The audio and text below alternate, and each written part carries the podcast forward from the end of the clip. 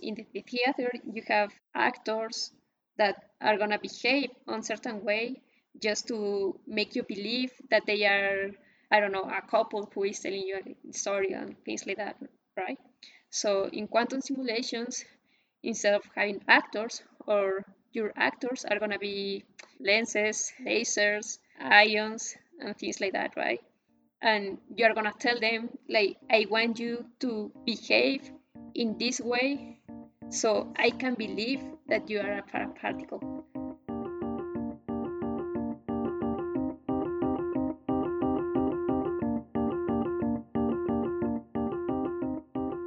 Welcome back to Relatively Certain, a science podcast straight from researchers at the University of Maryland. I'm Dina Genkina, and today we're bringing you a story of long forgotten particles and one woman's crusade to bring them to life, at least on a simulated quantum stage. The basic particles we found that make up our world fall into two broad categories extroverted bosons, which play together nicely and like to all crowd in the same spaces, and introverted fermions, which are more standoffish and refuse to share a space with each other. In technical terms, bosons can all be in the same quantum state, while no two fermions can share a quantum state. The building blocks of atoms, electrons, protons, and neutrons, are all introverted fermions, while photons, the individual particles of light, are friendly bosons. Back in the 1950s and 60s, physicists proposed alternatives to bosons and fermions that could, at least theoretically, exist on their own. These types of particles, which they termed paraparticles, would include bosons and fermions, but also a host of other types of particles, kind of like particle ambiverts, either bosons that sometimes act a bit more like fermions or vice versa. Mathematically, there's no reason particles like that couldn't exist. Some physicists speculated it was only a matter of time before an example was found. But as physicists discovered and understood more and more about the particles we do see in nature, none of them were turning up with the pair quality. People try to find like way to measure these particles, but they couldn't find anything. I, I think they just give like the, the, the math as a tool that they have to describe some systems, but they couldn't find like a connection with the nature. So they kind of abandoned these ideas. That's Cinthia Alderete, the voice you heard at the top of the episode, and the director of the Paraparticle Simulation production. I'm Cinthia Huerta Alderete. I'm a physicist. Alderete is now a postdoctoral fellow at Los Alamos National Lab in New Mexico.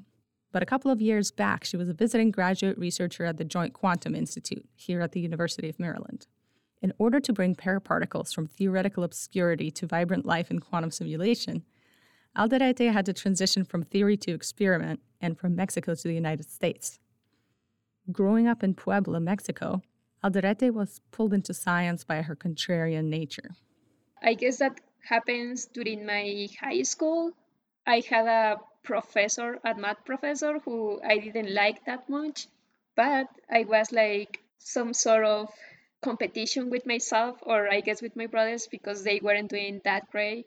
And this professor was like oh you are the same as your brothers and so on. He was like so hard on me and yeah so i just tried to do my, my best to demonstrate him that i wasn't the same thing and then he started like inviting me to do stuff related to science she quickly discovered a strong interest in physics she continued her studies with an undergraduate degree, followed by a master's, and she embarked on a PhD in the same group in her hometown of Puebla at the National Institute of Astrophysics, Optics, and Electronics. She focused on theoretical quantum optics, the study of the fundamental interactions between matter and light. One of the problems she investigated was the behavior of individual fermions, the introverted particles that like to hang out by themselves. Alderete studied how a fermion would behave if they were caught in the middle of four mirrors, one to the left, one to the right, one in front, and one in back. You can imagine this particle trying something on in a dressing room, seeing how it looks from all four sides. Light can bounce between the mirrors forward and back and left and right. For a tiny particle, light of the right color can push it around and make it vibrate in one direction or the other. Alderete was looking at the math describing this dancing particle in a dressing room. Yeah, uh, I guess when I first um, learned about particles, I wasn't really looking for particles. we were attacking a completely different problem. So in optics, there is this model, the fundamental model to describe how light and matter interacts. And we were trying to extend this model by adding an extra piece. The extra piece here was the photons, making the particle vibrate side to side and forward and back. When Alderete dug into the mathematics describing this jiggling particle, she found a surprising similarity to some of the math that paraparticle physicists had left behind in the 60s. To understand how this happened, we have to take a step back and talk in a bit more detail about the kinds of particles that do exist in nature the bosons and the fermions.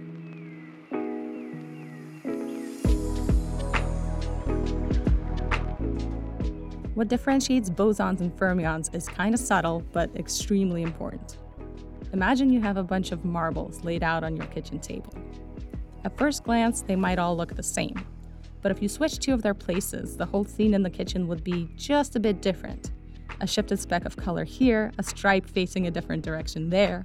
But if instead of marbles you had fundamental particles, electrons for example, they would actually be exactly completely identical. If you swapped one electron on your kitchen with another, no matter how closely you looked or what measurements you did, the whole situation in the kitchen would remain precisely the same.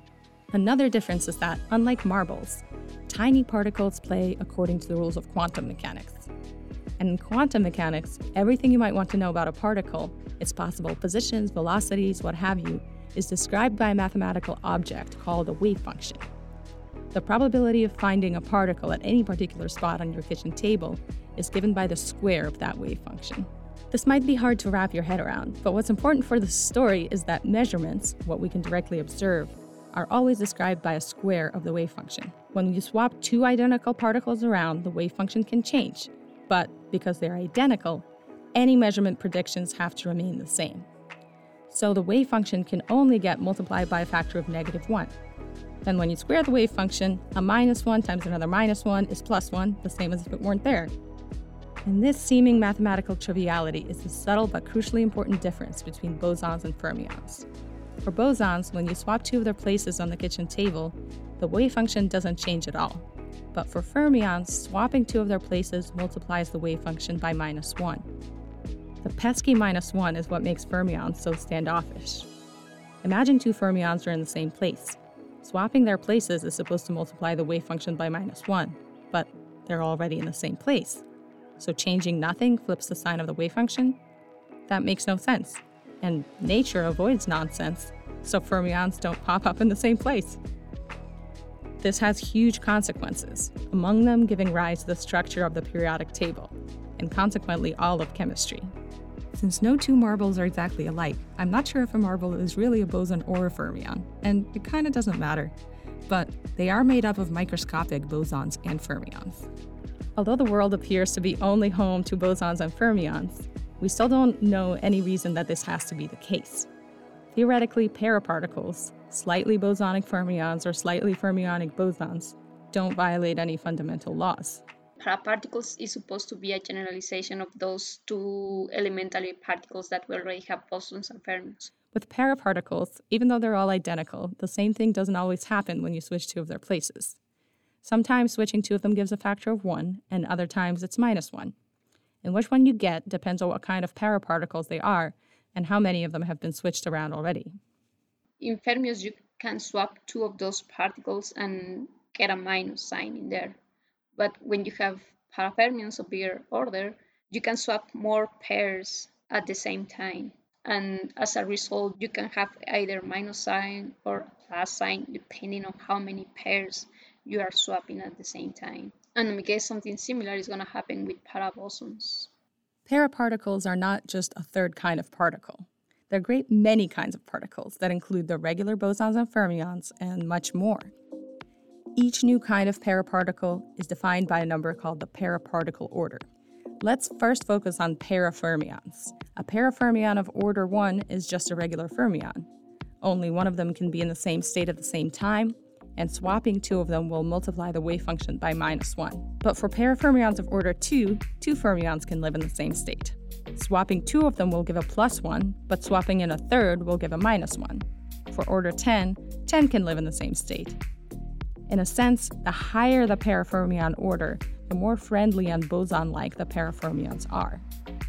Similarly, a paraboson of order 1 is just a boson. Infinitely many of them can be in the same state at the same time, and switching any two of them multiplies the wave function by 1, aka does nothing.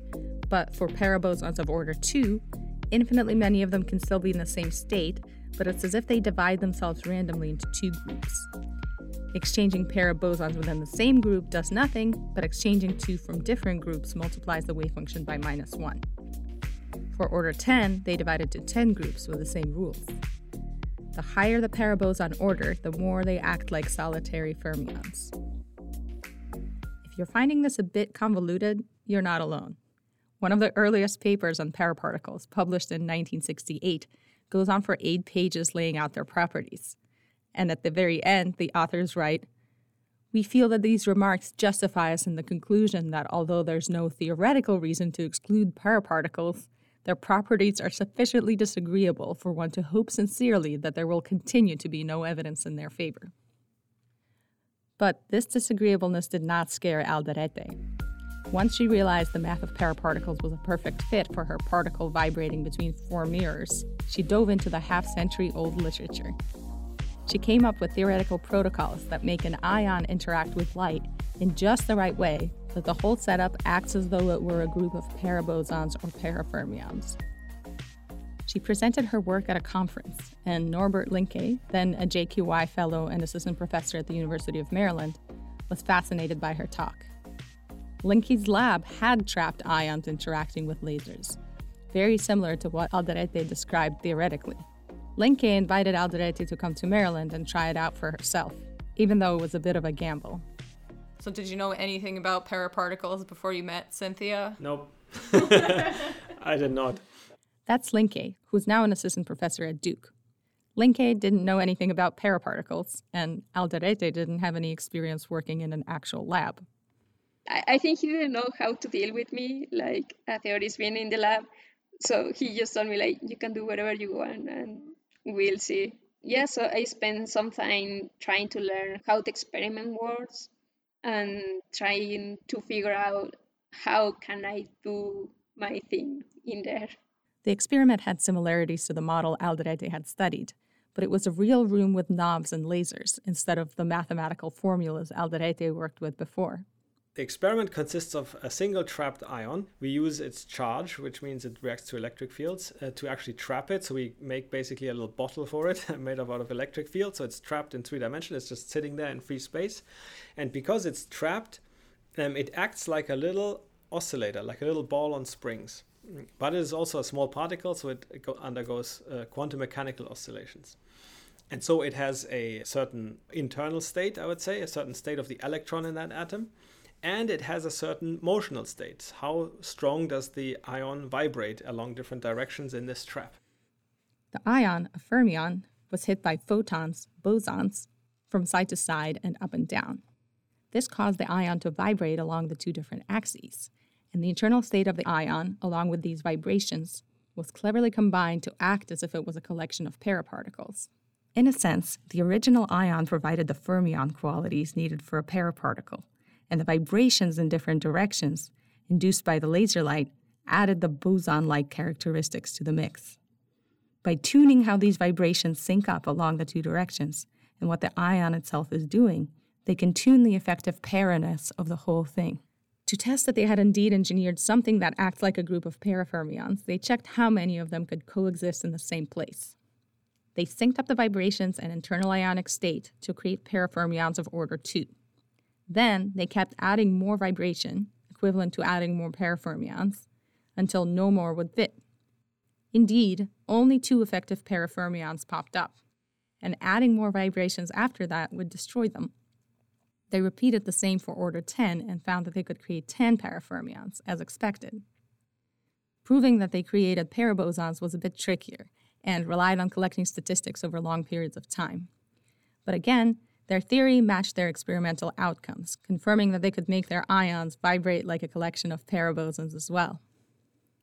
For the first time, they brought paraparticles to life, not as a fundamental particle as physicists once hoped, or in some cases dreaded, but in a quantum simulation with ions and photons as actors on their theater stage, directed to behave exactly as paraparticles would. Whether these paraparticles have any practical use remains to be seen.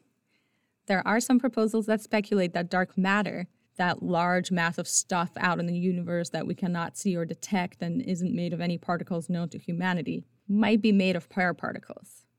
Maybe. Others suggest paraparticles might be used for a particular version of quantum computing. I would say the killer app for paraparticles hasn't really been found. Uh, For Alderete, this success opens the door to testing out more theories involving paraparticles. Well, there is people who has tried to say something about the interaction of many particles. They call thermodynamics of paraparticles. But the first step is what we already did, just trying to simulate one and make sure that whether you are expecting about one paraparticle, you can see that on the experiment. And for Linke, the appeal is a bit more practical. So you might ask, what is the point? Why did you uh, do this? Well, there's, uh, to me, there's two reasons why we why we actually did it. Even though it's kind of an obscure theoretical subject, well, number one, it's a lot of fun, right? You can revive an old theory from the 50s and 60s and actually make a system behave like people speculated the world might actually work, right? And that's kind of cool. And it's only become recently possible to map these systems to quantum experiments that have enough control to actually do this, right? And the second reason is by um, realizing such you know unusual, complicated uh, systems in our experiment, we actually gain experimental capabilities. So we actually now can in our lab manipulate the motional modes of these ions to a high degree. We can read them out and so on. And these abilities we can use to simulate other systems. So, for example, uh, high energy physics models. Um, how does matter interact you know, under the strong force inside a nucleus, for example? And so these are the, our two motivations for doing this.